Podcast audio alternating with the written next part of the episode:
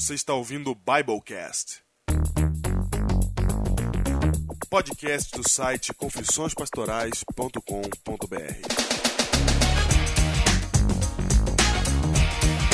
Eu sou o pastor Júnior Distrital de Ubatuba. Eu sou o pastor Diego Barreto, associado da Igreja da Alvorada, em São Paulo.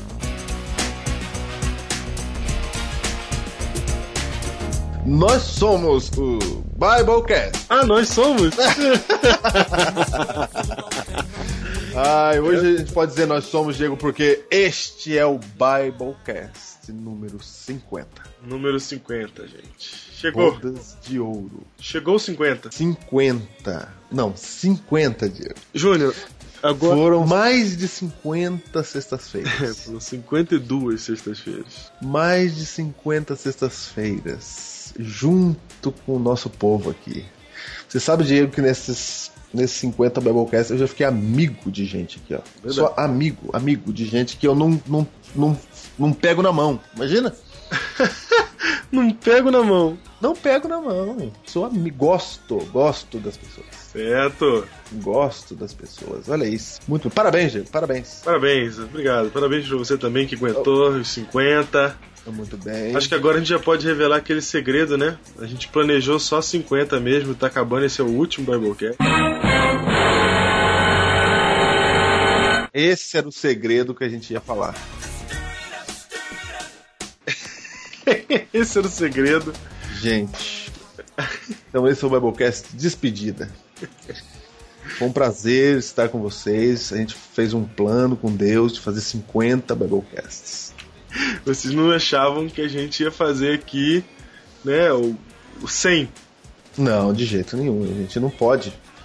Então a gente decidiu parar enquanto as pessoas ainda gostam, enquanto as pessoas ainda estão animadas. Claro, tem que sair quando tá no alto. É lógico. Então, se você quer falar comigo, tô em Batuba, tá? O Diego tá na Alvorada. É isso. Um abraço. Vamos então a este que é o último Biblecast de nossas vidas. Curta o último Biblecast e a partir de agora vocês estão na mão daqueles jovens que decidirem fazer os seus próprios podcasts, né? Mas aqui já ficou já o nosso recado dado. Vocês já viram que há muito a aprender ainda na palavra de Deus. E obrigado à sua audiência.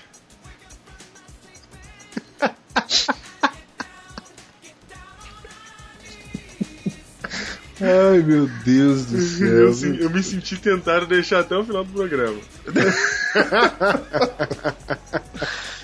Deus do céu, viu? Vai, gente, vamos lá. As perguntas que a gente não respondeu pro Claudio Lee, olha, ficou por isso mesmo e Pode ali, ó. É isso, tá? é isso. Tem coisa que a gente tem que procurar nós mesmos, na Bíblia. Se vira aí. Ai, ai. Que miséria, Diego. O quê? Torna. Este é o Biblecast número 50. Diego. O número 50. Um centésimo. Um centésimo. Ai, ai, a gente tem que preparar o coração deles, mano. Qualquer dia desse a gente vai ter que falar essas, essas palavras. Você foi profundo, hein? É.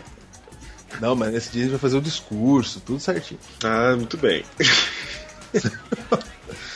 Júnior, se você ouvir todos os Biblecasts do primeiro até o último, até o 50, até o atual, você vai gastar por volta de 67 horas a 68 horas.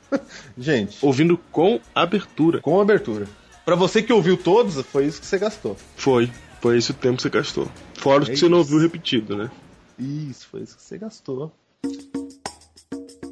Been a hard one, been a bad one, been a tough one, been a sad one. It's been one of those days that keeps Hum, Estamos muito felizes porque você nos trouxe até aqui. A gente podia ter desistido já no 13, né? Não, eu vou dizer um negócio. Pra você que entendeu que a gente tava brincando no começo, é porque você já conhece o nosso tom de voz. Isso quer dizer que você já está conosco 50 vezes, É verdade. não é?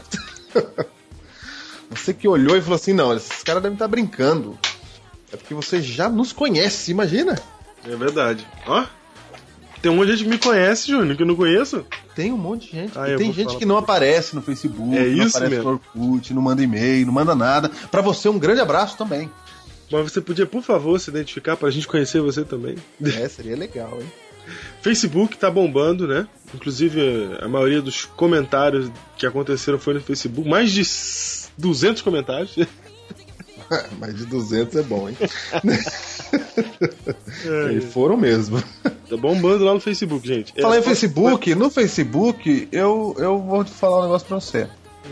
Eu passei a conhecer melhor nossa Lilian. Não é? Lilian Espíndola? É, ela é gente boa, né? Gente boa. Um abraço, Lilian Espíndola. E para o, para o marido de Lilian Espíndola, sabemos que os dois são nossos heróis aí do. Mas eu não sei o nome do marido dela. Tá aí. Uma boa É pergunta. mesmo, né? Cadê o nome do seu marido? Lilian, fala pra nós o nome do seu marido. Agora, falando em conhecer as pessoas, a gente também conheceu melhor a Divani, né?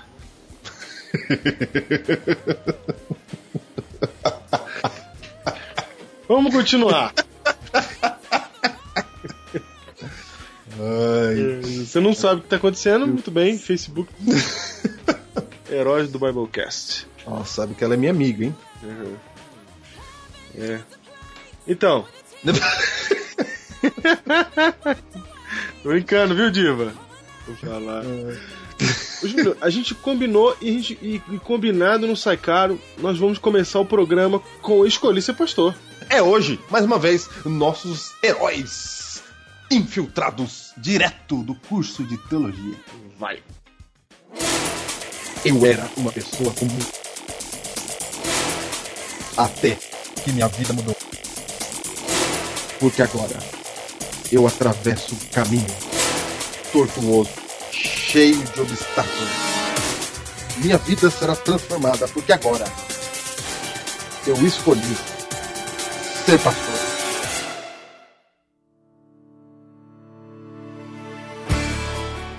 Lambda, lambda, lambda, nerd! Não, não, não, melhor não. Olá, pessoas! Ai, meu Deus. Não, também não. A gente vai ser processado. Estamos de volta! Não, não. Faz você uma, faz você uma. Que tal? Olá, amigos heróis do Biblecast. Olá, heróis do Biblecast! É, nós estamos falando pra eles. Então, vamos fazer animado, então. Olá, heróis do Biblecast. Heroes of the Bible! ah, excelente!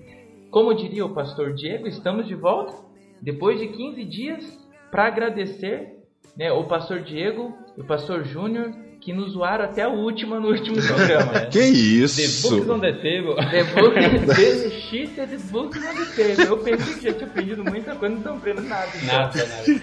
E temos uma novidade. Eles fizeram três semestres, né? De hebraico. Nós Hebraico. vamos fazer quatro Ah, semestres. Ou eu seja, Espere daqui dois anos. né? aí quero ver qual que vai ser o The Books on the Table. vamos, vamos saber mais de vocês. Deus Tomamos. quiser. Mas é isso aí. Nós queremos dar os parabéns ao pastor Júnior e ao pastor Diego, porque Vinícius O episódio do jubileu, pastor Júnior, o pastor Diego está É isso? bodas de ouro. Olha só, episódio Oh. número 50. Episódio de jubileu, eu gostei. Maravilha. Parabéns. É. Todos os programas foram excelentes. Foram muito bons, hein? Principalmente os que a gente participa. Mas é uma realização muito bacana, parabéns a vocês. E a gente está aqui acompanhando, torcendo por vocês também. Pastor Diego, Pastor Júnior e também a todos os heróis do Biblecast que fazem também a audiência desse programa aí. Que Deus os abençoe. E só para que fique bem claro, no outro programa eu não quis falar criou o criador. Foi um erro de edição. Vocês me crucificaram, mas não tem problema. Não, eu te defendi, Vamos caramba. Ah, olha aí, ó. São nossos sucessores, Diego.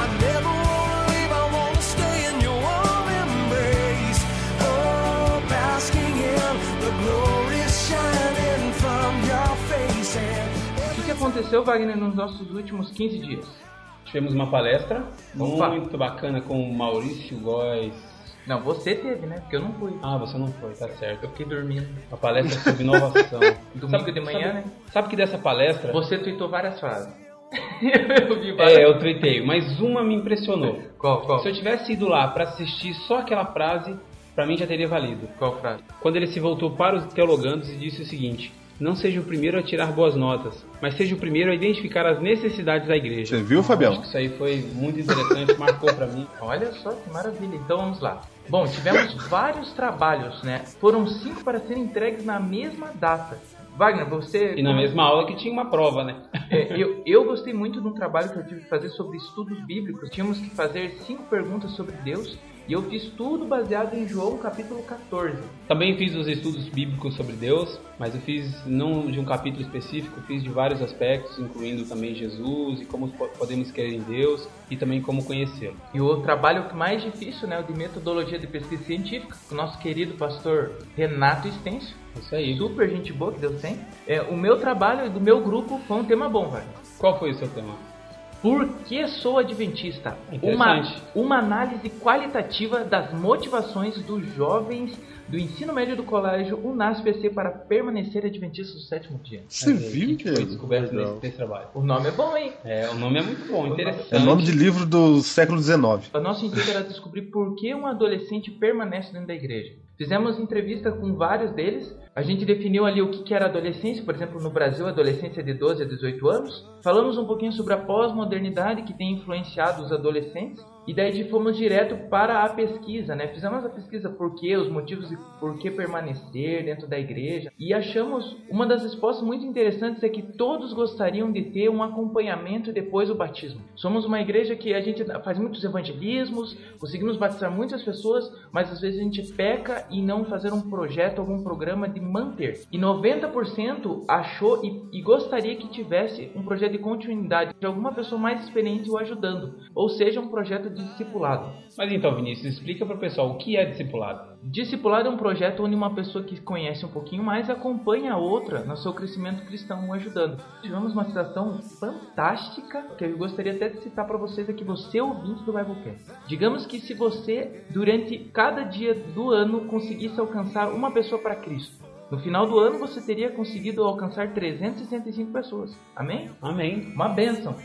Se você ficasse alcançando uma pessoa por dia durante 32 anos, você teria atingido 11.680 pessoas. Olha só que número. Uma grande realização. Mas imagine que se você alcançasse uma pessoa durante um ano inteiro e você treinasse essa pessoa, você ficasse com ela ajudando e você e ela, cada um, alcançasse mais uma e assim sucessivamente em 32 anos, haveriam 4 bilhões 294 mil Opa, milhões. 967 ela vai cacetada pessoas. Ou seja, quase o mundo inteiro. Diego entende se dessas a gente se preocupasse mais em, fazer o discipulado, em ajudar as pessoas a ter um crescimento com Cristo, a gente ia conseguir alcançar muito mais pessoas que a gente ia alcançar. Com certeza. E o seu trabalho, o que, que diz? No nosso trabalho, nós fizemos uma pesquisa com alunos de cinco cursos universitários do NASP. É, nós queríamos saber qual o nível de conhecimento que eles tinham sobre a mudança aí do sábado para o domingo, em que contexto isso aconteceu, como que foi na história. E interessante que muita gente não sabia coisas tão elementares como, por exemplo, o nome do imperador Constantino, em que ano Quem, ocorreu quem que é Constantino? Constantino.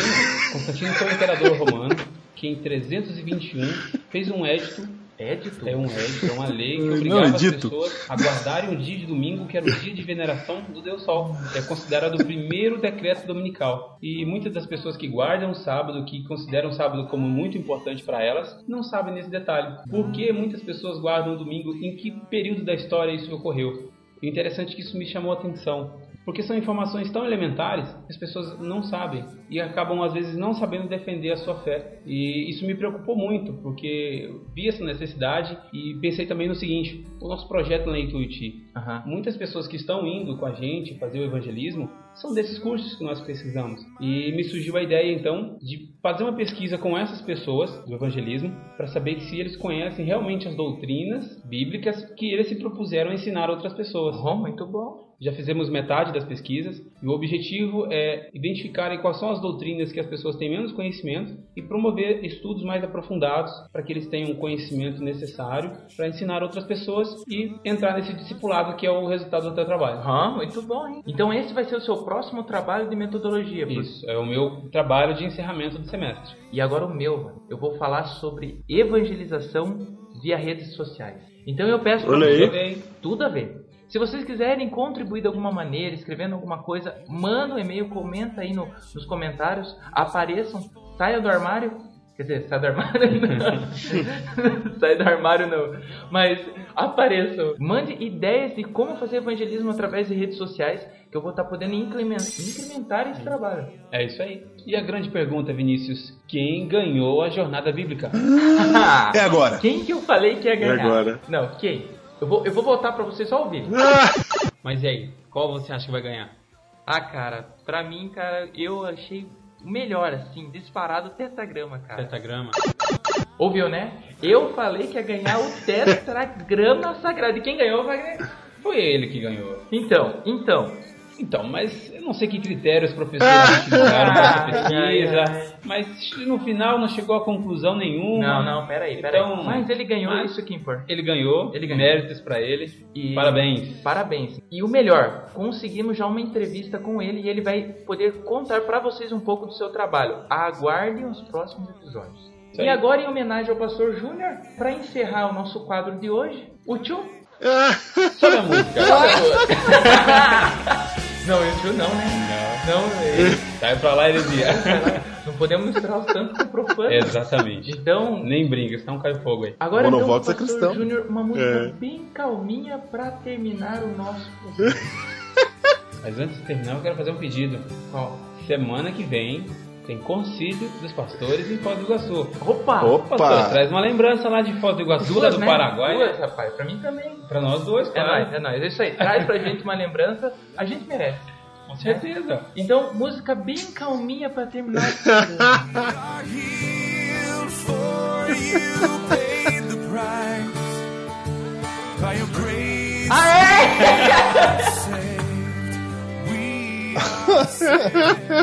Agora eu sou realmente o que não- eu vou falar pra você, viu?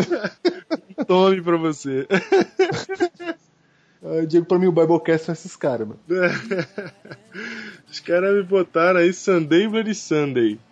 É. não sabe, é uma música do YouTube referente a uma guerra entre católicos e protestantes que ocorreu na Irlanda num dia de domingo, que é um dia sagrado para o catolicismo e para o protestantismo. Só pra você saber, Irlanda briga entre católico e protestante há anos. Anos, anos. Eles brigam na pedra mesmo. Briga Isso. de se matar. E aí o YouTube que é cristão, o Bonovox que é cristão, embora muitos não creiam, mas ele tem o cristianismo dele lá. Ele escreveu essa música aí que foi tocada pelo Vinícius e eu não vou cortar. Lógico que não. Caramba. Estamos aqui no ano de jubileu, realmente, Biblecast de jubileu. Exatamente. E aí É. eu tenho que aturar um negócio desse. Os caras vão fazer hebraico 4.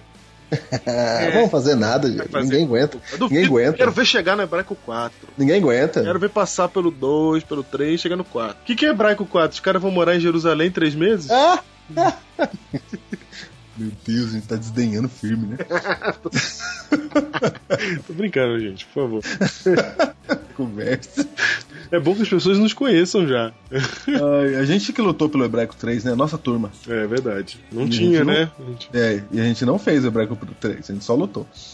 Eu fiz. Você fez nada, meu. Sim. Tinha que traduzir o capítulo inteiro, você nem traduziu nada. Peraí. Eu não terminar a matéria não quer dizer que eu não assisti as aulas. Não fez. Sai daqui! Você nem traduziu nada. Ah, sai daqui, traduzi Daniel 2. Que duvido inteiro? 9. Não lembro o que, que eu traduzi. Que traduziu nada. Traduzi um capítulo, não lembro qual era. Du- duvido. Muito bem. Duvido o quê? Não traduziu, meu. Não vi você traduzindo. Não traduzi, você não viu traduzindo? Que isso? É, vou falar. Muito bem. Tinha mais um comentário que os caras falaram aí que o que é. Ó, os caras falando que a gente zoou eles. Não é zoar, não. Não foi zoar. Não, foi apenas. Foi uma homenagem. Homenagem. A gente é fã do Escolher Ser Pastor. Não, fã absoluto mesmo. Absoluto. Pode deixar que eu vou trazer presentinho pra vocês lá do Paraguai, tá? Muito bem. Eles nem vão ter aula, hein, Diego? É mesmo, eles não vão ter aula essa semana. Não, não vão ter aula. Porque todos os professores estão lá. Isso mesmo. Os professores de vocês será, serão nossos durante uma semana. Por isso que eles estudaram no carnaval. Tá pago. Ah, é? É, os caras estudaram no carnaval, Diego. Tem noção? Só na teologia que acontece essas coisas. Segunda-feira, terça-feira, eles estavam sentadinhos lá na classe. Muito que bem! Escolhi ser pastor mais uma vez, aí arrebentando. Júnior, temos que dar uma missão pra ele semana que vem, hein? Opa, Temos que dar, temos que dar pra esses caras trabalhar, vão ficar uma semana parada aí. é mesmo, hein? É mesmo, hein? Che- chegou a hora, chegou a hora. Eles podiam gravar o Biblecast semana que vem, né? Enquanto a gente tá no, no concílio.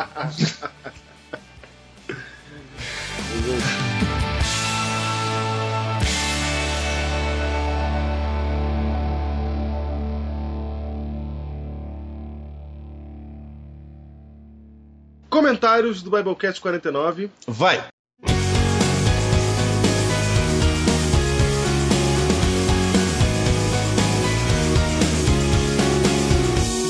Temos comentários aqui, quero começar pelo comentário de Dalmo Arantes. Ele manda o seguinte comentário, pra ele foi o melhor Biblecast de 2011. Ah, gente, você viu aí, Diego?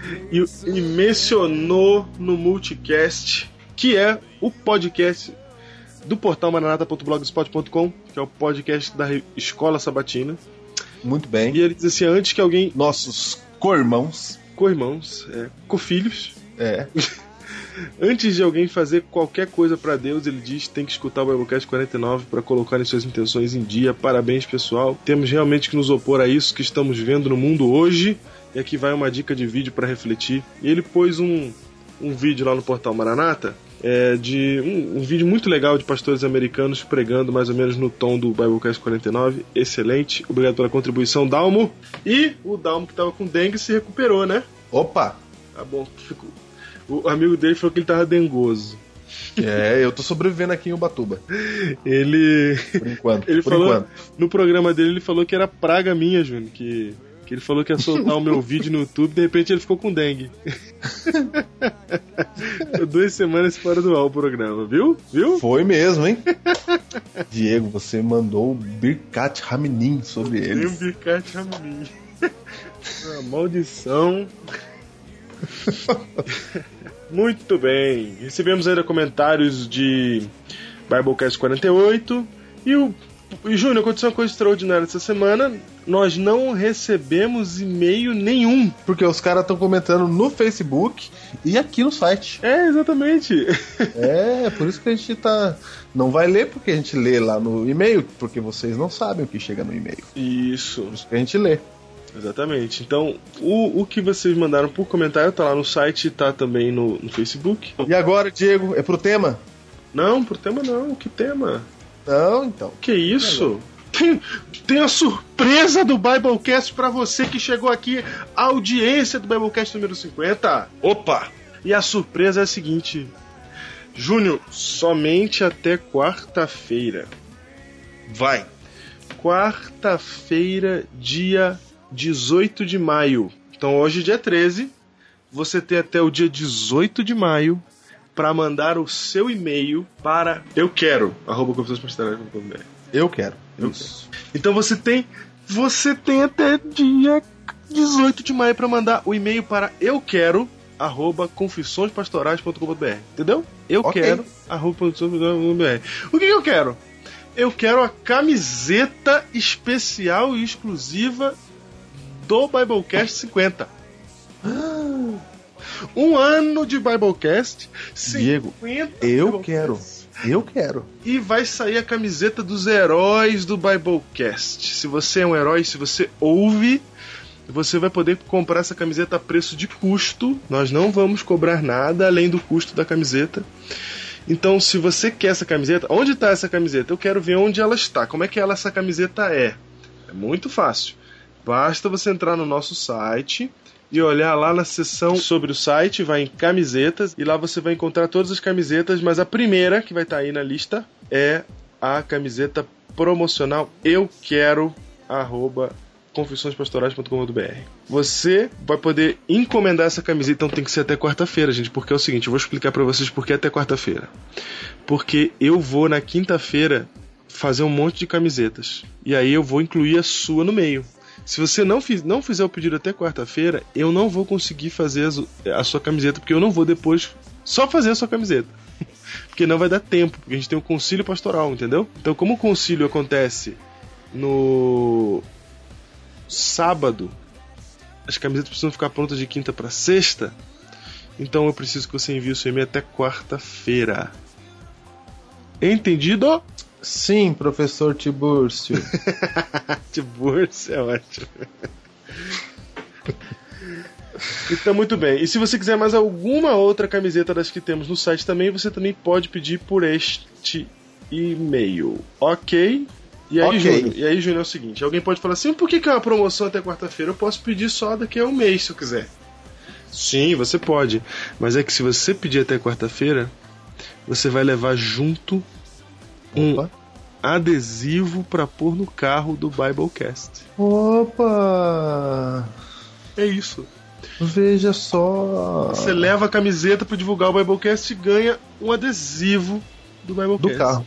É Lembrando que nós não estamos ganhando um real nessas camisetas, nós não queremos ganhar dinheiro com elas.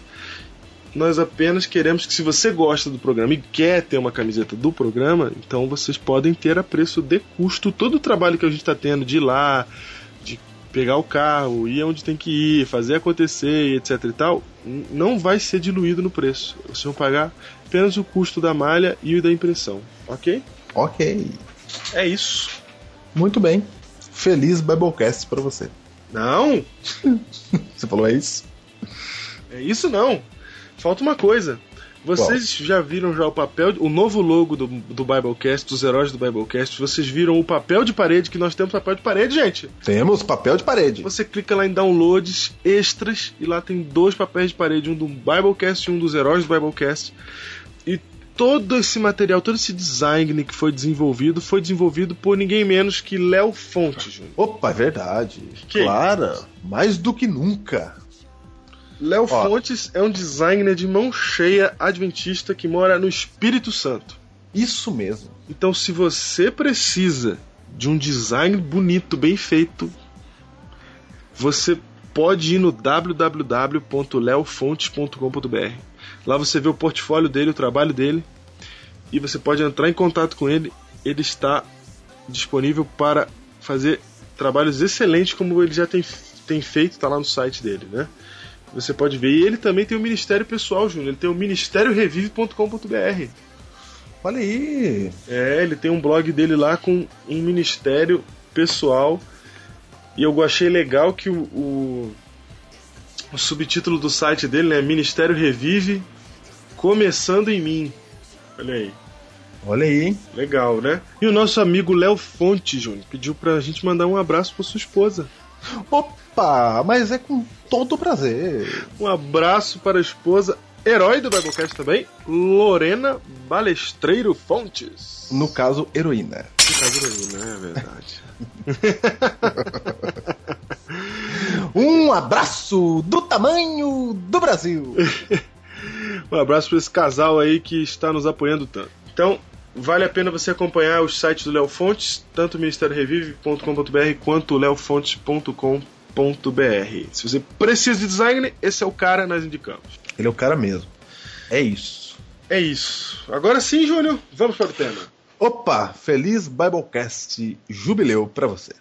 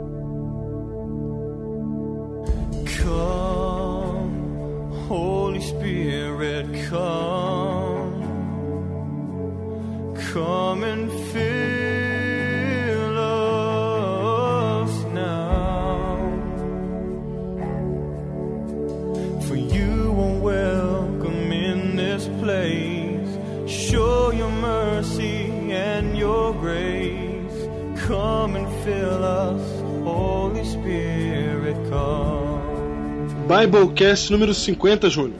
Bodas de ouro. Bodas de ouro. Para comemorar Bodas de ouro, nós escolhemos um tema da mais elevada importância. Cujo título é? Já vai pro título? Já, já. O que, que é isso? Você tá muito apressado com o negócio Já, de já. título. Vem no título que nós vamos no negócio. Cujo título é e recebereis poder. Tratando de quê? Reavivamento, Júnior. Reavivamento. Ponto, hein? Reavivamento só. Só, só. É que nem falar tan, taranã, tan, né? Né. Você quer completar. Eu posso pôr na edição? Não, é no normal. Muito bem. Porque se eu falar reavivamento, você já quer falar e reforma. Exatamente. Mas nós não vamos falar de reforma hoje, Nós vamos falar de reavivamento. de reavivamento. Depois falaremos de reforma. No caso, semana que vem. E esse Júnior, e esse, esse tópico, Júnior, é mais um daqueles tópicos que são indicação também. Ok. Na verdade, em algum momento a gente tinha decidido que a gente faria esse tópico, né? E aí, na mesma semana, a gente recebeu um e-mail do Marcos, que mora em Santa Catarina, mas é baiano, e tem um site que é o reavivamentoereforma.com. Que nada mais é, Júnior, do que a tradução de todo o material publicado pela divisão sul-americana e nos Estados Unidos também sobre reavivamento e reforma. Olha aí, e como estamos nos aproximando do concílio da divisão, que realizar-se-á no dia 28, isso? 21. Sei lá, final aí. 21 a gente sai, né? Vai, vai começar dia 22, 23, 24, 24 de maio, 24 de maio. em Foz do Iguaçu, com todos os pastores da divisão sul-americana para tratar de reavivamento e reforma. Não, calma aí, Júnior. Você falou com muito desdém. Deixa eu falar de novo. São todos os pastores do continente sul-americano. Na verdade, a divisão, oito países apenas. Quebra o vidro. Só lembrando, a divisão sul-americana é composta de oito países. Não entra a Colômbia, nem a Venezuela, nem as Guianas, nem o Suriname, nem os lá de cima, que a gente esquece sempre o nome. Eu não acredito que não vai Colômbia. Não, Colômbia não faz parte da divisão sul-americana. Ah, não acredito que eu não vou conhecer os pastores das Farc. Não. Vamos ver se a divisão sul-americana são oito países. Não, é, não tem Brasil, Colômbia mesmo, não. Brasil, Uruguai, Paraguai, Argentina, Chile, Equador, Peru. Op, faltou um, hein? Tempo, Bolívia. Bolívia, é. Não é Colômbia mesmo. Você vê que, você vê que é, o- é a divisão sul-americana é o sul da América mesmo, né? É, é sul-americana. É. Ah, o Colômbia pra cima é a divisão interamericana. É isso, é a divisão da igreja, a gente divide do jeito que a gente quiser, a gente não precisa seguir o mapa mundi e a gente divide do jeito que a gente quiser. Então a divisão sul-americana são oito países, é isso. E são 4 mil pastores que estarão reunidos em Foz do Iguaçu nessa data, com a presença do presidente da Conferência Geral, presidente da Igreja Adventista Mundial, pastor Ted Wilson. Não é só ele que estará presente, estará presente muita gente importante da nossa igreja no mundo. Muita gente no mundo. George Knight, Dwight Nelson, Mark etc. Feeling. Mark Feeling e etc. Diego, é inevitável imaginar que se acontece um terremoto em Foz do Iguaçu É, e morre, morrem todos esses pastores, é. O que será da obra na divisão sul-americana? Você, meu amigo que ouve o Biblecast, prepare-se para ser pastor nesse caso. Prepare-se, vocês estão na linha de frente. É isso. Fala assim, ó, eu ouvi o Biblecast, eu posso ser pastor. Ai, ai, só... Nada disso irá acontecer porque os anjos de Deus estarão conosco Muito para bem. o revamento e reforma. Eles já estiveram conosco quando a gente estava em Angra, né? Lá realmente tinha um perigo. Hum, já foi estado de São Paulo, né? É. Muito bem. E, Júnior, o tema desse concílio vai ser reavivamento e reforma, porque o presidente Ted Wilson, assim que assumiu o seu cargo de presidência, ele assumiu também a postura de trazer o reavivamento e a reforma para a igreja. Diego, só, só fazendo aqui um parêntese, Hum. um aposto, porque nós temos ouvintes não adventistas, Perfeito? ok? Ok. Só botando aí na roda, Bota logo, vai. ok. o presidente da nossa igreja, como é que ele é eleito? Sai a fumaça branca? Como é que funciona? Não, o nosso presidente é eleito por um sistema democrático. E é ele que manda na doutrina? Ele fala agora a gente vai crer nisso, a gente vai crer naquilo? Não, não é tipo um guru espiritual, não. Não Ok. é tipo um papa ou nada assim. ele é só um pastor, que é o presidente, mas ele tem os seus. Fun- função administrativa. Isso. E ele, ele fez como projeto de carreira para ele reavivamento e reforma como sendo a necessidade primordial da igreja nos últimos tempos. Então, só para ficar claro, o presidente mundial ele lidera as 13 divisões. Nós estamos na divisão sul-americana, que é formada por uniões. Nós estamos na União Central Brasileira, eu e o Diego no caso, certo? Certo. Você que nos ouve de outros estados estão em outras uniões. Estou eu aqui, uma união é formada por associações. Eu estou na Associação Paulista do Vale, o Diego na Associação Paulista Sul, ok? Ok, são várias subdivisões, né? E uma associação é composta de vários distritos. Cada distrito tem um pastor. Cada distrito composto de várias igrejas e igrejas composta de várias pessoas ou membros. É isso. Nossa. Você conseguiu acompanhar essa viagem psicodélica que o Júnior acabou de montar para você.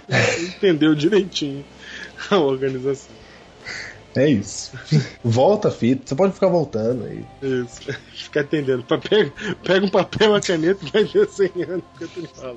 É. Muito bem, gente. Então, Ted Wilson assumiu, Diego. Assumiu. Assumiu eleito lá, porque os delegados que vão de várias partes do mundo votaram e falaram que era ele. E ele votou, Júnior, um documento, um documento falando só sobre o reavivamento e reforma, não foi? Isso mesmo. Discipulado e evangelismo. Olha aí.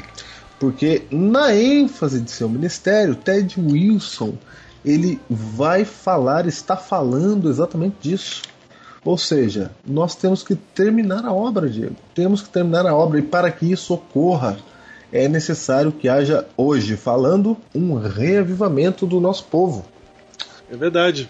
Porque, Júnior, isso é uma profecia. Existe, na verdade, uma, um, um, uma expectativa de que perto da volta de Jesus a igreja seja reavivada Com o poder do Espírito Santo. poder do Espírito Santo flua sobre através dela. E esse momento eu creio que está chegando, Júnior, pelo seguinte. Eu nasci na igreja adventista, né? E eu nunca vi essa ênfase antes. Embora a gente sempre falasse disso, né? A gente sempre falou, olha, tem que reavivar, temos que nos reavivar, olha, temos que receber o Espírito Santo. Porque o É que a ênfase agora é mundial, né? Exatamente. De repente, surge essa ênfase assim, ó, é agora. Pum. Então, isso para mim já é um sinal de Deus movendo as coisas. E eu sei que não é um projeto que vai fazer o Espírito Santo descer sobre as pessoas. Não é simplesmente um projeto. Mas o fato da igreja se interessar em falar desse assunto é uma é para mim uma clara evidência de que nós estamos caminhando nessa direção. Ô, Diego, mas você falou aí que não é projeto, mas se você for ver bem, é projeto sim. Não, não falei que não é projeto. Como assim não é projeto? Por exemplo, assim, quando um projeto é mundial e todo mundo fala a mesma língua, aí vem o poder de Deus. Sim, mas eu tô dizendo assim, que não é porque tem um presidente fazendo um projeto que vai dar certo. Ah, tá. Entendeu? É só isso que eu tô falando. Ah, mas o fato de ter um presidente falando, no mínimo, é alguma coisa importante. Não, Assim, concordo, e é exatamente isso que, que eu tô querendo dizer. O fato dele estar dizendo, disso desse movimento estar acontecendo, para mim é uma evidência. Eu só quis dizer no seguinte sentido: não vamos nos fiar num projeto, num papel, num- numa lógica, numa estratégia. Porque ah, não é entendi. isso. Não é porque ele foi eleito e falou, é agora que vai ser agora. Isso. É porque exatamente as coisas estão se movimentando nessa direção. Aqui na minha associação Júnior, aconteceu uma coisa que foi extraordinária. Nós fizemos uma semana de 10 dias de uma semana de oração, só que em vez de ter 7 dias, que é o tempo de duração de uma semana, Não, é isso que eu ia A dizer. Via Uma Láctea. semana de 10 dias realmente é extraordinária. nós fizemos uma semana de oração, né? A gente só, é, é só mania de chamar de semana de oração. Na verdade, foram 10 dias de culto. Certo. Porque 10 dez- dias dez de oração. 10 dias foi o tempo que os discípulos ficaram reunidos até sair para o Pentecoste. 10 dias, Diego, porque realmente os apóstolos, coincidentemente, ficaram 10 dias em oração para receber o poder de Deus. Isso. Não é que a gente falou assim, se a gente ficar 10 dias também, a gente vai receber também. É aquela ideia, não é o projeto em si. Mas, como um símbolo daquilo que aconteceu, nós passamos 10 dias fazendo culto e orando, falando: Deus, queremos o Espírito Santo, derrama sobre nós o teu poder. O que seria o poder do Espírito Santo? Posso ler o texto aqui? Claro. Atos capítulo 1, verso 8. Atos dos Apóstolos, capítulo 1, versículo 8, o famoso texto, diz assim: E recebereis poder ao descer sobre vós o Espírito Santo, e sereis minhas testemunhas, tanto em Jerusalém como em toda a Judéia e Samaria e até os confins da terra. Palavras de Jesus Cristo aos discípulos antes de subir aos céus. As últimas palavras de Cristo aos discípulos. E recebereis poder ao descer sobre vós o Espírito Santo. Olha que maravilha! Há há uma promessa aqui, Diego. Sim. E o que, que é esse poder, Diego? Esse poder é para quê? Esse poder é pra gente poder fazer as coisas que a gente quer fazer melhor, né? No trabalho, estar com o Espírito Santo, a gente consegue promoção. Esse poder é pra gente convencer as pessoas de fazer as coisas que a gente acha que elas têm que fazer. É- é- essas coisas, esse poder. Oi? O poder do Espírito Santo, gente, é pra fazer a obra que Cristo deixou para que nós fizéssemos. Ele falou assim, ó, ide a todo mundo, fazendo discípulos e batizando em nome do Pai, do Filho e do Espírito Santo, e ensinando todas as coisas, e eis que eu estarei convosco todos os dias. Até a consumação do século. O E, Espírito gente, Santo é esse, é essa a promessa. E o detalhe, o Espírito Santo é aquele que convence as pessoas do pecado. Então, para que você fale e faça efeito aquilo que você está falando, é preciso que haja poder do Espírito Santo. Porque o poder não está em nós que falamos, está em Deus, está na palavra de Deus. Então, se nós buscarmos o poder fora de nós, o poder em Deus, aí sim haverá conversões, Exatamente. ou mudança de vida, ou reforma, que é o tema da próxima semana.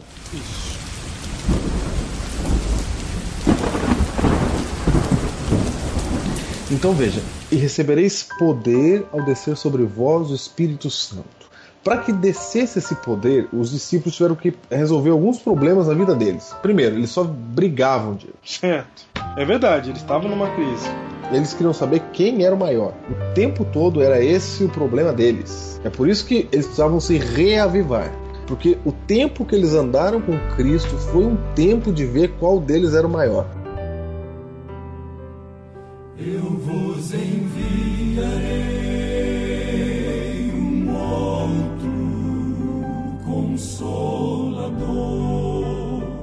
Você sabe que um tinha ciúme do outro, né? A mãe de Tiago e João falou: Jesus, quando implantares o teu reino, coloca os meus dois filhos, um à tua direita e outro à tua esquerda.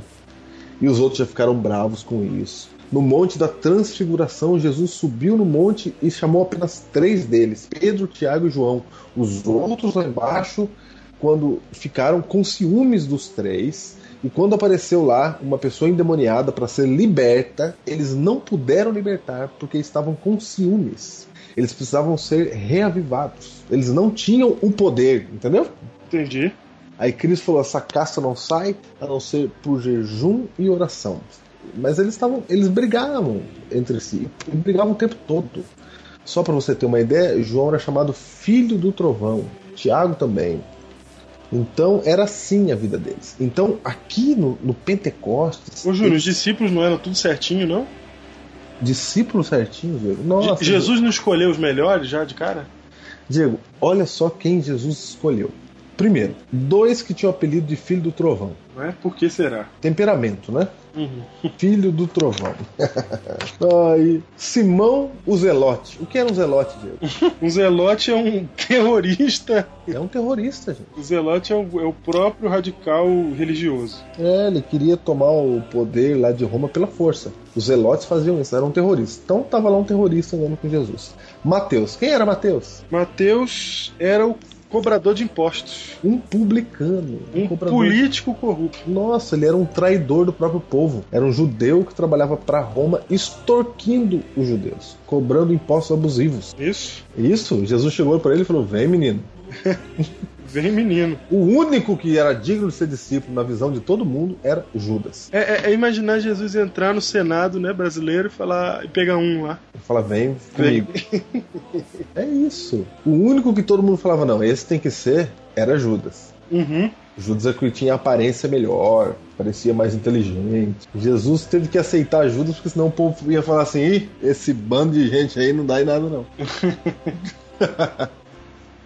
então, era um problema os, os apóstolos. Então, Diego, eles entenderam várias coisas apenas depois da, da- que Cristo subiu aos céus. Certo. eles não entendiam várias coisas e algumas delas ainda foram entendendo depois, como a pregação aos gentios, que Pedro não entendia, várias coisas que eles não entendiam ainda. Então, eles precisaram de um revamento. E Deus falou assim: ó, quando vocês se reavivarem, vai vir o poder sobre vocês. Vai vir o poder do Espírito Santo. O poder do Espírito Santo é o poder de Deus para a salvação de pessoas. Esse é o poder do Espírito Santo. E Diego, falando nesse poder aqui, que aconteceu no dia de Pentecostes, há uma profecia bíblica, uma figura bíblica. Deus usa uma figura conhecida por eles, que tinha a ver com a colheita, não é? Uhum. Do tempo deles. Que figura era essa que Cristo, que a Bíblia usa para falar deste poder que está disponível para nós? A figura é figura essa? é a chuva. Que essa figura, ela por si só, ela traz algumas imagens importantes pra gente. Primeiro, né, a chuva, ela, ela é, ela traz uma ideia de volume, né? De muito quando, quando, quando chove, ainda mais essas chuvas na referência que elas tinham na época, não era tipo chuvisquinho, né? Uhum. Essas duas chuvas que a gente vai mencionar aqui, que vocês já sabem, Serôdia e Temporã, não é tipo chuvinha, Lê, lê o texto, lê o texto. né? É a chuva. Lê o texto. Joel, capítulo 2, versículo 23. Vai. Diz assim: Alegrai-vos, pois, filhos de Sião, regozijai-vos no Senhor vosso Deus, porque ele vos dará em justa medida a chuva, fará descer como outrora a chuva temporã e a serôdia. Ó, fará descer como outrora a chuva temporã e a serôdia. Júnior, qual a diferença entre a chuva temporã e chuva serôdia? Vai! Era, era assim. O povo que vivia lá no Oriente, Israel, vivia da agricultura. Portanto, eles entendiam de chuva. Essa figura era clara para eles.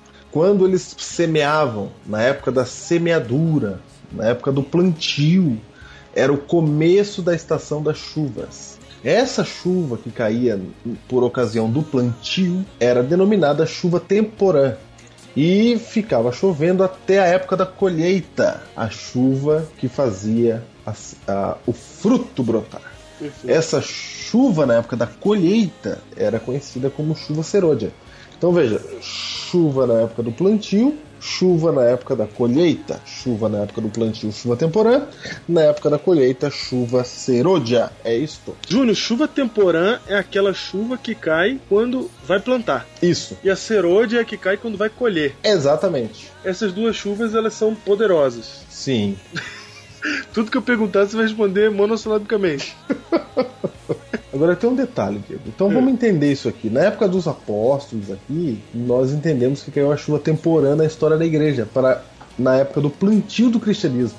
Sim, Estava nascendo o cristianismo. Era a semente do cristianismo. Havia ali 12 apóstolos apenas. Então, certo. ali era a época do plantio. Deus derramou um poder especial para que essa semente germinasse. Ok? Germinando. Ok. Então é chuva. Ô, Júnior, até porque tem que deixar bem claro que o fato de hoje a gente ter ainda maioria cristã no mundo, desse- dessa religião ter se espalhado de, de forma tão gigantesca por somente 12 homens, não está nos 12 homens, né? A razão não, é, não são eles. Não, é o poder de Deus. Exatamente, a razão não está na habilidade de Pedro, de pregar, de Paulo, de escrever, de. Não é, não é isso. Até porque eles morreram muito cedo, se você for levar em consideração, eles fizeram. Eles tiveram pouco tempo a trabalhar. Tiago já morre em 44 depois de Cristo. Não, Não, é dá, rápido. não dá 10 anos de- que Jesus. é, que, que Jesus morreu e. Deu um pouco mais de 10 anos, né? Mas rapidinho ele já. Já morreu primeiro, aí vem o segundo logo em seguida, aí começa a morrer, começa a morrer. não- Eles não ficaram, tipo, 80 anos, esses 12 pregando. Foi bem menos do que isso, bem menos. O, o tempo que eles tiveram para trabalhar foi pouco e não foi nada que eles fizeram de recursos pessoais, não foi oratória, não foi nada. Foi por um milagre, esse é o fato Milagre. a história do cristianismo é plantada sobre um fator milagre. É isso mesmo. E antes de falar. E, então, como teve lá a- a- essa chuva do poder de Deus na época dos apóstolos, nós entendemos que a chuva serôdia vem na época da colheita do cristianismo. Isso. que é a época da colheita? Um pouco antes de Cristo, o ceifeiro, vir colher. Mas não é lógico? Não é? E ainda vou dizer mais uma coisa, Júnior. Um pouco antes da, da, da chuva temporã, você encontra Jesus falando, né? Os campos estão prontos. Foi, é. Você vê que esse é um, é um tipo de terminologia que, que, que que está incrustada na pregação do reino de Deus. Agora, antes, Diego, de a gente falar da chuva temporã em Serôdia na história do cristianismo, eu quero falar na vida do cristão. Uhum. Só para abrir um parênteses aqui. Você já entendeu que a chuva temporã é para semente, Certo. para o plantio. E a chuva serôdia é para colheita. Então, olha só, na sua vida cristã também é assim. Para você aceitar o cristianismo, Deus derramou sobre você o poder do Espírito Santo. E quando você entendeu e decidiu se tornar um cristão, ali é como se você estivesse re- recebendo a chuva temporã na sua vida. Perfeito. Só que não é só isso que Deus promete para você. Deus agora te chama e fala: ide e pregar o evangelho depois que você se converteu. E Deus quer derramar uma, uma medida maior, uma, uma outra medida do poder de Deus agora para que haja conversão de outras pessoas. Aí seria chuva serôdia na sua vida. Então, chuva temporã é para você se converter. Chuva serôdia é para você converter os outros. Note que você converter os outros é apenas didaticamente falando, né? Porque quem converte é o Espírito Santo. Exatamente. Ô Júnior, outra coisa que é importante a gente notar é o seguinte: choveu a chuva temporã quando foi plantar, certo? Foi. Chover, vai chover a chuva serôdia quando for colher, certo? Exatamente. E entre a chuva temporã e a serôdia não chove? Hum, você foi profundo agora, hein? Muita gente acha que se tratam de duas chuvas. E no meio fica seco. A chuva do Pentecoste lá no começo, E a... aí seco, seco, seco, seco, seco, seco, seco, até a hora da volta de Jesus que vem a chuva serôdia, é isso? É o que muita gente acha que é assim. Porém, se você olhar a chuva no Oriente, que é da onde foi tirado o tipo, né? Perfeito. Da onde foi tirada a figura, não é assim. Lá a chuva temporã é o início da estação das chuvas, que continua até o final da estação das chuvas. Então, o início é chamado de chuva temporã e o final da estação da chuva é chamado de chuva serôdia. Mas entre uma e outra, fica chovendo Olha aí. fica chovendo. Então, olha só, começou a chover na época dos apóstolos, o poder de Deus, e o poder de Deus continua sendo derramado e ira está sendo derramado até o futuro aí, o momento em que Deus vai colher. Mas é importante é, lembrar o seguinte, deixar bem claro o seguinte: não é que veio de lá pra cá não vieram ocorrendo outros pentecostes na mesma intensidade e tamanho do primeiro. Você não pode chamar as chuvas do meio de temporã e de serôdia. Não, a- a- exatamente. Temporã e serôdia são as da ponta. Isso, as do meio, elas são chuvas do Espírito também. Ou seja, de lá pra cá, Deus tem estado com a sua igreja sim. Essa secura não existiu. É, Deus tem estado com sua igreja e tem operado em vários momentos por meio do seu Espírito. Mas a grande operação, ela ocorreu no início e vai ocorrer agora no fim. Diego, então veja, o que, que tudo isso tem a ver com reavivamento e reforma? O quê? No caso, com revivamento. Isso. Vamos analisar aqui o que, que aconteceu na época dos apóstolos. Você tinha 12 pessoas despreparadas na época lá do Pentecostes, não é? Não, mas muito. 12 pessoas. Se fosse eu e você, eu, se fosse eu e você, quando eu digo assim, pessoas normais, decidindo quem, quem são os 12 que vão levar o seu legado adiante, você tivesse aqueles 12, meu amigo, você sentava e chorava. Ó, isso é muito bom para você olhar para você e falar assim: ah, eu não tenho capacidade, etc. Não presta, o né? poder do Espírito Santo é para quem não tem capacidade de mesmo. E o Espírito Santo ele arrebenta em qualquer lugar. Não, em qualquer lugar. E ele adora os agentes que não têm capacidade. A Bíblia diz que Deus usa as coisas loucas desse mundo para confundir os sábios. Exatamente. Certo? Certo. Então veja, ó, apenas poucas décadas depois da crucificação de Cristo, Paulo relatou que o evangelho foi pregado a toda criatura debaixo do céu, em Colossenses 1, verso 23. Ó, Veja só, como foi possível a um desconhecido grupo de crentes, Diego, relativamente insignificantes, exercer impacto no mundo em um período tão curto de tempo? como, Júnior? Como tão poucos cristãos puderam ser usados por Deus para transformar o mundo para sempre? Como? Ô Diego, vou falar um negócio pra você. Realmente, aqueles discípulos, aquelas doze figuras, eles abalaram o mundo de tal forma que hoje eu sou cristão. É verdade, é verdade. Chegou em mim, né? Chegou aqui, Diego. Não podia acabar o movimento dos caras? Podia. Não podia falar, não, chega. Não podia falar, não, isso é bobagem desse povo. Podia, mas eu sou seguidor dos caras. É verdade, meu. Olha o eles, eles tinham que- conseguido convencer meu pai. Quando eu nasci, já tinham convencido meu pai. Não, já, eles convenceram um monte de gente. Diego, vou falar pra vocês. Foi assim. Quando Deus usa, ele usa mesmo. Tava todo mundo reunido para a festa do Pentecostes em Jerusalém. E Deus operou um milagre que aqueles eh, 12 figuras começaram a falar o idioma das pessoas que estavam na festa, que tinham vindo de várias nações. Só isso já chamou a atenção de todo mundo. É. Porque os caras estavam vendo os pescadorzinhos, os pescadorzinhos que estavam desempregados, estavam ali, sem estudo, sem nada, de É. repente começaram a falar na língua que os caras entendiam. Imagina isso. A língua das nações lá dos caras. Imagina, a Bíblia diz que naquele dia se batizaram 3 mil pessoas. Isso que é evangelismo. Não tinha casamento civil, né, Diego? 3 mil pessoas se batizaram naquele dia. Imagina, Diego. 3 mil pessoas. Num só dia. Não, não é que batizou 3 mil pessoas e fim. E acabou, né? Não, Não, se você foi... continuar. Não, se, se você continuar lendo Atos dos Apóstolos, diz que depois de um tempo chegaram a 7 mil, chegaram a 5 mil e 7 mil, e dia a dia acrescentava-lhes o Senhor os que iam sendo salvos, e vários sacerdotes aceitavam. Foi o que a gente chama de um Pentecostes. E tem mais uma coisa, Júnior. Os discípulos receberam poder para representar a Cristo. Pedro, ele curava como Jesus curava. Os, os, os discípulos começaram a fazer aquilo que Cristo fazia, representando. O papel de Cristo quando fazia um milagre era representar o Pai. E esses discípulos começaram a fazer isso, eles receberam esse poder. E com esse poder eles faziam coisas extraordinárias. Por exemplo, Felipe, ele teletransportou. A gente até Gente. mencionou aqui no outro episódio, aqui no, dois, no segundo, dois episódios pra trás aí, que o Felipe, você já imaginou isso, gente? Gente, eu quero que você imagine que você tá num lugar e aí uma voz do céu fala, agora você vai pra tal lugar. Pum! E você tá em outro? Você abre o olho assim, você tá em outro lugar e, e- e é, de, é de verdade, é vida real, não é, não é filme, não é viagem, não é nada, não é imaginação. Ô Diego, você tem noção que eles oraram e tremia o lugar que eles estavam? Você tem noção Você tem noção disso? Do tamanho do poder? Você falou que Pedro curava, você tem noção que as- quem tocava na a sombra de Pedro curava?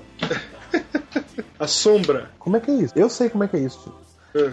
O poder do Espírito Santo que estava em Pedro fazia com que as pessoas olhassem para ele e vissem algo diferente. Viam nele o poder de Deus. Então isso gerava fé nas pessoas, gerava confiança. E elas começaram a achar que se tão somente a sombra tocar em mim, percebe? Aham. Não preciso nem falar com ele, eu já sei que se a sombra dele tocar em mim já está resolvido. Pela presença de Deus que eu estou sentindo nele. Era assim. Era desse jeito. Quando a gente fala poder, entendeu? Gente- talvez o o pessoal pense, ah, vou ganhar intrepidez, vou ganhar. As palavras vão vir à mente. Sim, tudo isso aí vai acontecer. Mas é um pouco mais do que isso. É poder extraordinário. E a gente sabe que esta chuva há de ser ainda mais impressionante do que a chuva anterior à temporada. Agora, Diego, olha só. Olha que detalhe. Por que, que eles receberam poder? Antes eles queriam ver quem era o maior, não é? É. Quando eles pararam de pensar em si mesmo, veio o poder de Deus. É É verdade. por isso que tudo isso aqui tem a ver com reavivamento. Reavivamento é quando você para de pensar em si mesmo e passa a viver para Deus. Paulo falou assim, ó, já não sou eu quem vive, mas Cristo vive em mim.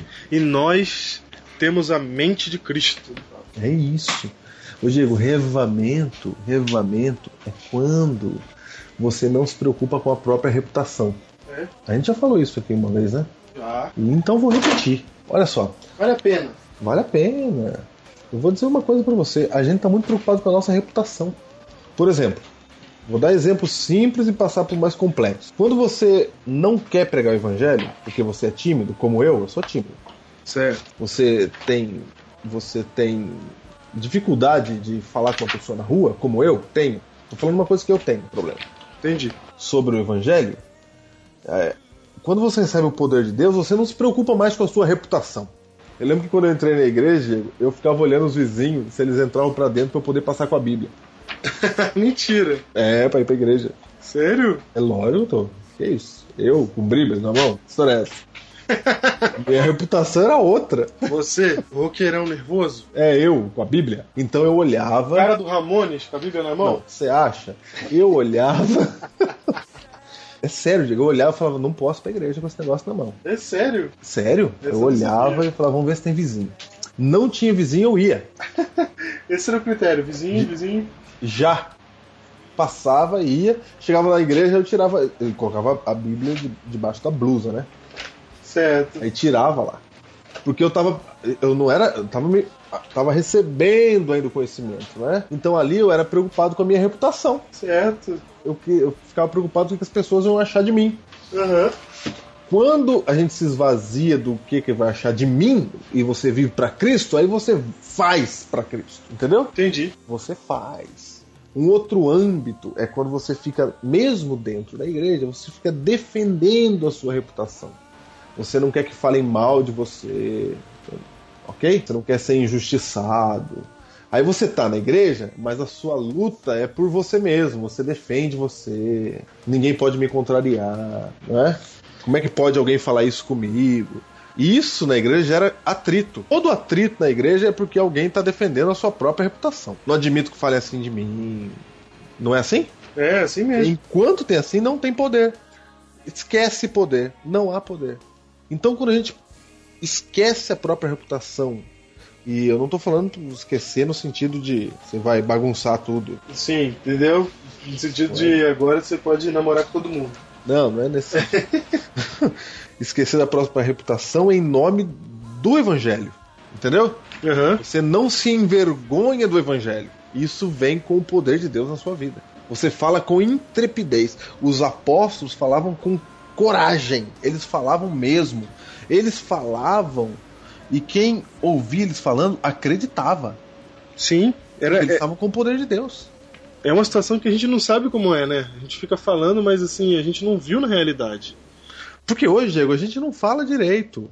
Você sabe que Ellen White fala assim, ó, que o mundo está para ver o que um homem destituído do próprio eu pode fazer com o poder do Espírito Santo. É isso, Diego, é isso. Você tem noção que o mundo ainda está para ver? Se Não. o mundo ainda está para ver, quer dizer que não viu no Pentecoste. Mas aí é preciso o poder do Espírito Santo para você ter coragem de falar em nome dele. É isso. Então, coragem para falar em nome de Cristo é não pensar em si mesmo, é pensar nele, em Cristo.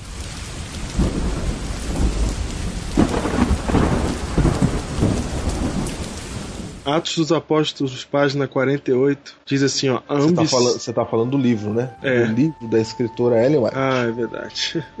É, Atos dos página? Apóstolos, é verdade. Página 48 é o livro de Ellen White, diz assim: A ambição dos crentes era revelar a semelhança do caráter de Cristo. Ó, Júnior, a palavra ambição é muito forte. A ambição dos crentes era revelar a semelhança do caráter de Cristo, bem como trabalhar pelo desenvolvimento do seu reino. Essa é a ambição dos caras. Não O que que a trabalhar gente- por mim mesmo, né? o que, que a gente ambiciona hoje? Então, gente, não vai haver revivamento, não vai haver derramamento de chuva serôdia, não vai haver poder do Espírito Santo para aqueles que ainda estão se apegando ao seu próprio eu. E eu vou dizer para vocês, ainda mais depois da, da- do Biblecast semana passada, que esse, esse enfoque pode ser repetitivo, mas desculpa, a gente. Nós somos repetitivamente egoístas. Isso, é, isso, isso tem que ser uma luta diária. Enquanto a gente estiver alimentando nosso próprio eu, não vai haver revivamento. Não vai haver, não tem jeito. Enquanto a gente estiver preocupado com estas coisas que se referem a nós, que o Júnior ficou citando aí vários exemplos, você não vai conseguir ter um relacionamento de verdade com Deus. Você não consegue. Enquanto você está preocupado com o cargo que você vai ter na igreja, enquanto você está preocupado com como fulano está te olhando, como as pessoas estão pensando de você, etc e tal, você não consegue se relacionar de verdade com Deus. Há entraves, há coisas atrapalhando. Afinal de contas, você, você tem alguns outros problemas para resolver que são prioridade. Primeiro, eu tenho que ver que as pessoas me vejam bem. Que elas, que elas tenham a consciência a meu respeito que eu quero que elas tenham, tenham independente de Cristo. Aí depois que eu conseguir isso, aí eu vejo para Jesus alguma coisa para ele. Então toda a religião fica afetada quando você se coloca em primeiro lugar, quando o seu eu está acima das coisas. É, é claro que a chuva temporal caiu sobre esses homens, porque chegou um momento em que eles abandonaram esse eu, se esvaziaram, cheios de ambição para mostrar quem é Cristo, e desenvolver o seu reino é que isso aconteceu. Júnior, por que, que os caras viraram mártires? Porque eles foram mortos por Jesus. Porque já não havia mais eu. Você só dá sua vida quando não tem mais eu, quando você já matou seu próprio eu. Esses caras conseguiram ser mártires porque não havia mais eu na vida deles. Nós não receberemos essa chuva serôdia, o reavamento, enquanto permitirmos que nossa vida seja pautada pelo nosso eu. Gente, eu não sei se você está entendendo, mas a Bíblia profetiza que um poder semelhante ao dos apóstolos virá para nós hoje. Exatamente, essa é a profecia. É isso que nós estamos falando. Os apóstolos receberam a chuva temporã e na época da colheita, e, e nós estamos vendo a época da colheita. Ô Júnior, Virá o poder de Deus sobre nós. sobre isso que você está falando, o Grande Conflito, página 464, diz assim: ó, Antes dos juízos finais de Deus caírem sobre a terra, haverá entre o povo do Senhor tal avivamento da primitiva piedade como não fora testemunhado desde os tempos apostólicos. Agora eu vou fazer um alerta, Diego. Muita gente na igreja pensa que isso vai acontecer, fica colocando isso no futuro, entendeu? É, só no futuro, verdade. Não, o povo, o povo acha assim, ó. O povo acha que a chuva serôdia, o poder do Espírito Santo, você vai estar vivendo aqui na igreja, como você está vivendo agora o tempo todo, de repente vai vir um poder, uma luz brilha, música de brilho.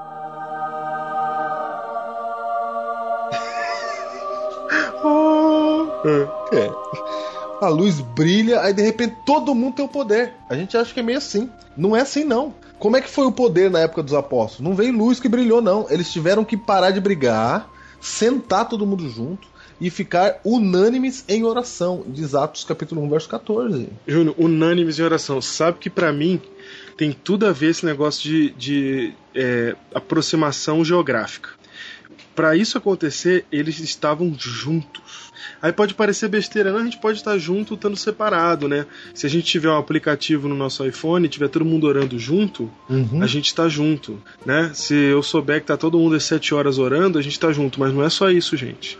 Havia uma harmonia tal promovida pela aproximação geográfica. Os caras estavam juntos na mesma casa. Não, junto é junto mesmo. Junto é junto mesmo, Ô, exatamente. Diego, sabe para que serve a Santa Ceia? É, Chama cerimônia da comunhão. certo. É para você ficar junto com as pessoas. Uhum. É para isso que serve a cerimônia da Santa Ceia. Toda vez que tem Santa Ceia na sua igreja, é para você abraçar o seu amigo. É para isso, porque só quem abraça o seu amigo pode abraçar a Cristo. Ou seja, por isso que tem a cerimônia do lava-pés antes. Só que você faz já porque tá acostumado. É, pra não tomar. Tem ge- te- todo mundo sabe que se você tem alguma coisa contra alguém, ah, todo mundo pensa que não deve participar da ceia, né? É, Ah, não. Aí a pessoa até enche o peito e ela diz assim: Eu não vou participar da ceia hoje. Por que não? Porque realmente eu briguei com a minha esposa nessa semana, ou eu briguei com fulano de tal e eu não posso participar. Ele fala Não. isso como se fosse uma atitude realmente nobre. Não, tem uns que falam assim, Júnior, que não vai participar da Santa Ceia porque fulano fez tal coisa com ele, né? Então é tipo assim, é tipo um ato de justiça. Não, é, eu não posso, eu não vou participar, realmente. É, é, ele não participa. é, é, alguns, não tô falando todos, tá? É, Alguns ele não participa pra mostrar pra todo mundo que ele tá emburradinho com alguma coisa. é verdade. Ele fica lá sentadinho no banco, todo mundo em pé pra receber o pão e o vinho, ele senta. E às vezes aí, até pra mostrar, faz, né? é, Ah, pra o mostrar outro e falar lá assim, tá fazendo. Olha só, porque eu não tô participando, porque realmente. eu vou te falar, Diego. Eu vou ler um texto Tem aqui. cada ser humano, vai. Você tá lendo Ellen White? Eu vou ler um texto aqui, ó. As convocações da igreja, tô lendo Eventos Finais, página 162. As convocações da igreja. A Santa Ceia é uma convocação, Diego? Sim. É. Mas como as reuniões campais As assembleias da igreja local e, todas as todas- ocasiões em vai. que há trabalho pessoal, em favor das almas são oportunidades determinadas por Deus para dar tanto a chuva temporã como a serode. olha aí. Ou seja, se você tem alguma coisa contra alguém e tem uma santa ceia, diz aqui, como é que é o termo que usa? É uma convocação de Deus para você. É. Então é o seguinte: se você não participa da ceia, quem é que venceu na sua vida? Venceu a briga, venceu o rancor, venceu a sua reputação, venceu o mal. E você continua brigado e não participa da ceia. Filho, se você brigou com alguém, a santa ceia é para você mesmo. Você não pode passar por uma santa ceia sem resolver o seu problema com seu irmão. Você tem que participar da ceia. Você é uma- um chamado de Deus. Deus falando pra você assim, ó, vai e resolve. É. É pra você resolver. Se você não não participa da ceia, você tá pecando duas vezes. É para você ir e resolver. Resolve. É uma convocação de Deus. Uhum. Pra gente se unir. A gente não quer se unir, não, Diego. A gente quer pensar cada um de um jeito. A gente, sabe por que A gente quer ter razão. As é. pessoas preferem ter razão a ter comunhão. Ó, oh, vou twittar isso aí. Não, vai. É isso mesmo. Diego, vou falar um negócio. As, se você pensa que chuva serôdia, o poder do Espírito Santo é magia que vem sobre você, não é assim não. Você precisa buscar isso. E como é que busca isso? Tem muita gente que acha que busca isso, Diego, fazendo justiça própria. Sabe? Sei. Aí ele acorda de madrugada. Ele é o mais santo de todos. Entendeu? Uhum. Ele, ele, ele é ele é santo, ele ora mais que os outros, e ele guarda o mandamento, e a roupa dele é melhor, entendeu? Sim. Aí ele acha que vai vir o poder de Deus sobre ele assim, Diego. Eu vou falar aqui bem claro. Não é assim. Só vai vir o poder de, de Deus se você se unir com as pessoas. Se você parar de pensar em si mesmo. De novo, você está pensando na sua reputação. Por que, que você está acordando de madrugada? Não é porque você ama Cristo e quer ficar com Ele. Eu tô falando em alguns casos, tá? Por favor, alguns. Em alguns casos, em alguns casos você tá acordando de madrugada porque para você se achar melhor que outro. Porque você é o ancião, então você tem que acordar de madrugada. Não é por isso que você tem que acordar de madrugada. Você tem que acordar de madrugada porque você ama Cristo. E tem alguns que não vão acordar de madrugada porque estão pensando assim também. Estão falando assim: ah, só acorda de madrugada quem quer se mostrar, então nem vou acordar de madrugada. É, um brigando com o outro. então, o revivamento não é uma magia que vem sobre todo mundo. Pode ser que a chuva serôdia venha sobre a igreja e não venha sobre você. É. Porque você vai perder o bonde da história. Vai. Porque olha só, você tem que buscar o Espírito Santo. E buscar o Espírito Santo é buscar viver em comunhão com os irmãos e com Deus. Você tem que parar de pensar em si mesmo e amar as pessoas. E é agora. E a Igreja Mundial está fazendo um apelo para você: faz isso agora. Diego, a igreja está dizendo assim, ó. É como se a igreja dissesse assim, gente, para, por favor, de brigar. Para, por favor, de brincar de cristianismo. Você para, por favor, de ficar falando que essa música é assim e aquela que é certa. Você para com esse negócio e trata de abraçar essa pessoa. Dá pra vocês serem amigos? Dá para você ser amigo e parar com essa conversinha de, ah, eu não gosto que esse jovem faça isso, ou eu não gosto que esse irmão mais velho faça isso. Dá para você parar ou não dá? Júnior, quando o texto fala assim, que você acabou de ler, são oportunidades determinadas por Deus para dar tanto a chuva temporal como a serôdia, o que, que são essas oportunidades? As convocações da igreja, ou seja, os cultos. Os cultos. As reuniões campais e as assembleias da igreja local e todas as ocasiões em que há trabalho pessoal em favor de almas são essas oportunidades. Na minha opinião, Ju, eu entendo isso daqui como o seguinte: cada culto de igreja, cada reunião campal, cada assembleia tinha que ser um ambiente das pessoas quererem estar ali entre amigos. Entre amigos. Entendeu? Não, é assim é que tão legal, gente. Santo. É tão legal. Eu gosto tanto de estar ali com todo mundo. Entendeu? Nossa, é um clima, eu fico esperando, eu quero ir. Nossa, tem culto naquele dia, sábado tem culto. Nossa, tem aquela campal. A gente vai estar junto lá, orando junto, cantando junto, vai ser o que há. Quando tiver esse clima, o Espírito Santo vai descer. O problema é que hoje a gente fala assim: ah, é mais um culto. É, culto. Tem que sair logo daqui, porque daqui a pouco vai vir um fulano falar comigo. Ah, fulano, eu vou falar pra você, daqui a pouco vem fulano. Tá acampamento de novo, de novo, todo mundo no mato. Nossa, hum. de novo aqueles cultinhos, não sei o quê. Enquanto. Tá vendo que é o clima totalmente diferente? O clima tem que ser assim, ó. Nossa, vai ser legal, vai estar todo mundo junto. É. Quando o clima for, nossa, vai estar todo mundo junto quando a gente se amar a esse ponto, então vai descer sobre nós a chuva serôdia. Diego, sabe aquela igreja que termina o culto e ninguém vai embora? Sei. É, é isso aí. É isso aí. É isso aí. É isso aí. É isso aí. Existe mesmo isso. Existe. Várias igrejas terminam o culto e ninguém vai embora. Fica é. lá. Às vezes o cara fica o dia inteiro na igreja. É, fica lá. É não, isso, gente. Embora. É isso. Se tem igreja, se você conhece alguma igreja que o pessoal não gosta de ir embora, que gosta de ficar junto na igreja, gente, essa é a igreja de Deus. Tá no caminho, tá no caminho, é. É isso. Você pode ver, Diego, que essas igrejas batizam mais gente. É assim, porque o poder de Deus tá ali. É. Pessoas que se amam, que se gostam, que ficam juntos, que tem o junto a panela e não, e não vai embora para casa. Tem igreja que ninguém vai embora para casa, Diego. Almoça lá mesmo e fica lá o dia inteiro. É isso aí, exatamente. Quem olha de fora, os parentes nossos, fala assim, mas você só fica na igreja. As pessoas não entendem, né? Exatamente. Eu só fico na igreja porque eu gosto das pessoas. Agora, infelizmente, tem igreja que não tá assim, não, Diego. É. Tem igreja que se você pudesse nem ia mais lá, porque tá difícil. Conviver. conviver com a pessoa. Então, se você quer reavivamento, reavivamento é convivência, viu? Não é ficar esperando os outros agirem bem é, para pro, pro bem-estar da convivência. É você que tem que fazer a sua parte. Vai e faz. Diego, não tem revivamento sem comunhão com as pessoas. Não tem. Não adianta você guardar tudo quanto é lei, etc., fazer jejum, ficar sem comer. Não adianta, não vem o poder de Deus desse jeito, não. O poder de Deus vem quando você passa a não se preocupar consigo mesmo e viver para Cristo e amar as pessoas. Aí vem o poder de Deus. Isso é reavivamento. E Deus vai mandar o poder do Espírito Santo quando a gente se unir e ficar reavivado. É isso. E você, jovem, que está me ouvindo aí, se você não gosta do ancião aí da sua igreja, que ele fica podando você, vai se reconciliar com ele. Dá seu jeito, filho. Que a gente tá falando é com você, você que tá ouvindo, é você que tem que ir. Prefira comunhão a ter razão. Nossa, você foi profundo agora. Porque a sua razão não vai trazer o Espírito Santo. Por exemplo, imagina uma igreja está construindo. Sim, Aí tem um irmão que quer de um jeito, o outro irmão quer do outro jeito. certo. A fachada, por exemplo. Se a construção da igreja, que é uma coisa boa, é ou não é? É. Se ela tira a comunhão dos membros, para a construção. Não tá servindo. Uhum. Não, não dá, tem que parar. Ah, por exemplo, você acha que a verdade, aquilo que você crê, é certo. E pode ser certo mesmo. Mesmo que seja certo, se isso não traz união de pessoas, não funciona. É. O efeito não é poder do Espírito Santo. Quantas verdades que eu sei que eu não vou falar? Porque eu sei que vai causar mais do que resolver. É isso. Prefira a comunhão. Uma igreja tem que estar em harmonia. É melhor estar em harmonia do que ter bancos confortáveis. é verdade. É melhor estar em harmonia do que ter aquele melhor som. É melhor estar em harmonia. Entendeu? Agora, Por Júnior. exemplo, ó, você jovem, você queria ter que tivesse bateria na sua igreja, né? Uhum. Mas se isso tira a harmonia, não pode bateria na tua igreja, não, filho. É, é pronto, é simples assim. É, é simples assim. Se tiver harmonia, aí vamos pensar. Aí se você falar assim, ah, então você é da minha igreja, vou, vou pra uma outra que aceita a bateria. Aí sabe o que que você tá demonstrando? Que você tá pensando em você. É você. Porque você não abre mão de nada.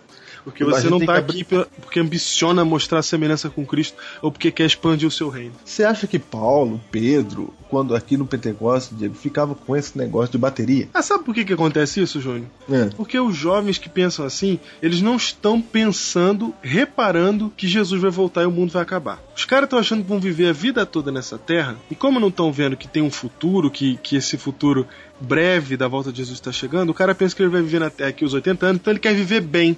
É. E aí ele acha que ele tem o direito de ter o culto que ele quer, ainda que ele passe por cima de quem ele quiser. Entendeu? Porque ele tem que ter um culto legal, ele tem que se sentir bem. É isso, entendeu? O cara não tá entendendo que, que o, o tic-tac tá rolando, o mundo vai acabar daqui a pouco, e enquanto ele tá discutindo bateria, tem gente morrendo, meu. É. E você querendo saber por que, que não pode ir no cinema? Ah, por favor, hein? Nossa, pelo amor de Deus, não quero nem falar mais sobre isso. Não, por favor. Você tinha que estar perguntando como é que eu faço para receber o poder de Deus para salvar as pessoas. É isso. Enquanto não acontecer isso, não tem revivamento na sua vida.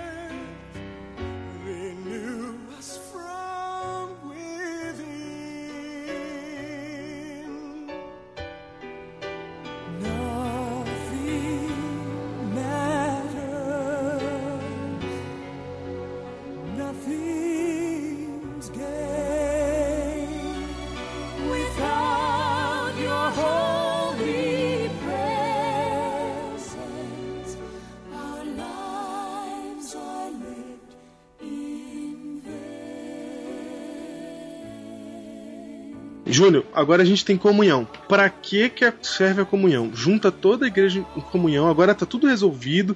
Nós somos uma família feliz, o reino de Deus. Pra quê? Pra cumprir juntos a missão, Júnior. E pra cumprir juntos a missão é preciso o poder do Espírito Santo. E aí, e aí eu quero que você entenda que agora sim, em comunhão, unidos em missão, agora sim vocês vão ver o poder da oração. Não estou dizendo que não é para orar enquanto não houver comunhão, porque enquanto não houver comunhão, vocês têm que orar para que haja comunhão. Mas uma vez alcançada essa comunhão, Júnior, uma vez a igreja vivendo o reino de Deus, então, Júnior, aí a igreja vai orar pedindo o Espírito Santo e ele vai vir. Gente, vocês não têm noção o que, que é isso. Se não tem noção. Eu que já vi séries de conferências com o poder de Deus, quando a igreja está unida, Diego, você não tem noção do que acontece. Diego, é claro, eu já vi na minha frente, quando a igreja se une, já era. Já era. Já Deus era. começa a mandar gente pra lá. Começa a se batizar gente, você não, você não acredita de onde vem as pessoas. As pessoas começam a vir e querer participar, você não acredita. Se você nunca viveu isso, você tem que viver. Sabe que uma vez a gente já comentou aqui. Eu vou. A gente tá comentando muitas coisas que a gente já comentou, né? Mas é importante relembrar. E uma delas é que se você pede uma coisa pra Deus e não pede mais, é porque você não queria muito. E ela é uma diz assim, ó, nunca dá resultado. Nunca dá resultado. Cessarmos os nossos esforços. Se não progredirmos, se não nos colocarmos na atitude em que tanto possamos receber a chuva temporã como a serôdia, perderemos nossa alma e a responsabilidade jazerá à nossa porta. Essa frase me marcou, mudou minha vida o dia que eu li. Nunca dá resultado cessarmos os nossos esforços. Você não pode simplesmente ouvir esse Biblecast e falar assim: ah, agora eu vou querer o reavivamento, vou orar pelo reavivamento, o Senhor me reaviva. E daqui a uma semana você fala: ah, porque não dá resultado. Você, a partir desse Biblecast, se você quer receber o Espírito Santo na sua vida, se você quer esse reavivamento, ora todo dia por esse reavivamento. Não se canse de pedir esse reavivamento. Importune o Senhor em nome desse reavivamento que ele irá ouvir a sua oração. Mas se você cessar, não dará nenhum resultado. E aí tem uma frase de Ellen White que eu já vi em outros teólogos, como A.W. Tozer, que ela diz assim: a medida do Espírito Santo que recebermos será proporcional à intensidade de nosso desejo. E quando você deseja muito, você age, viu? Quando você deseja muito, quando você quer muito uma coisa, você faz ela acontecer. Por exemplo, imagina que você está orando para alguém vir na igreja. Não é ficar orando, orando, orando, orando, orando. Você ora, mas como você quer tanto, você vai lá chamar. Não esquece de ir lá chamar, tá? Uhum. Então você quer o revivamento, não esquece de ir lá pedir perdão. Vai! Você, quer mesmo o poder? Mas- Ele vem. E Júnior, é assim, as pessoas ficam assim, aí como é que eu vou receber o Espírito Santo? Ah, isso aí não, não, não chega nunca, como é que é? Gente, é só você querer. Você vai ter o tanto de santidade que você deseja. Você será o tanto, você será santo o tanto quanto você deseja. Então, se você não, não tem nada de santidade, se- se- é porque você não está desejando isso. É que você está dando prioridade para as outras coisas. Mas se você quer muito, você vai dar muito para isso e você terá. Não estamos suficientemente dispostos a importunar o Senhor com nossas petições e a suplicar-lhe o dom do Espírito Santo. O Senhor quer que o importunemos a esse respeito. Deseja que apresentemos com insistência nossas petições ao trono. É isso, você tem que buscar de todo o seu coração, de toda a sua vontade. Você quer, o que, que você quer? Você não quer, né? Você quer mesmo. É isso, essa é a pergunta. Isso, é isso. Você quer mesmo? Você quer mesmo? Será Jesus, Jesus é perguntou lá, né? palavra? Jesus perguntou lá pro paralítico: Você quer ser curado? Jesus pergunta: Você, tá querendo mesmo? Você quer? Você está pronto para importunar o Senhor? Para orar essa noite quando acabar esse Biblecast? Fazer uma oração falando, Senhor, a partir de agora eu quero o reavivamento. Eu quero o teu espírito comigo e eu não vou parar de pedir enquanto o teu espírito não descer sobre mim, enquanto eu não estiver pronto, não ajeitar minha vida para receber o teu Espírito Santo. Você, você quer isso? Você quer? Gente, então se você quer, começa agora. Para de ouvir agora. Se você estiver dirigindo, você dá uma encostadinha, estiver no trânsito, aí já tá parado mesmo. Faz uma oração agora e começa. Fala, Senhor Deus, me mostra o que que é isso que, esse, que os pastores estão falando, que eu ainda não entendi direito, me revela isso, que eu preciso desse poder. Porque Deus quer dar um poder muito grande para nós. E se a nossa igreja se unir, Diego, já era. Ninguém era. detém. Diego, ninguém detém. Que Deus abençoe você e que você busque o reavivamento na sua vida. Todo dia. Senão isso vai ser só um projeto. Que isso seja o reavivamento da tua vida. Amém.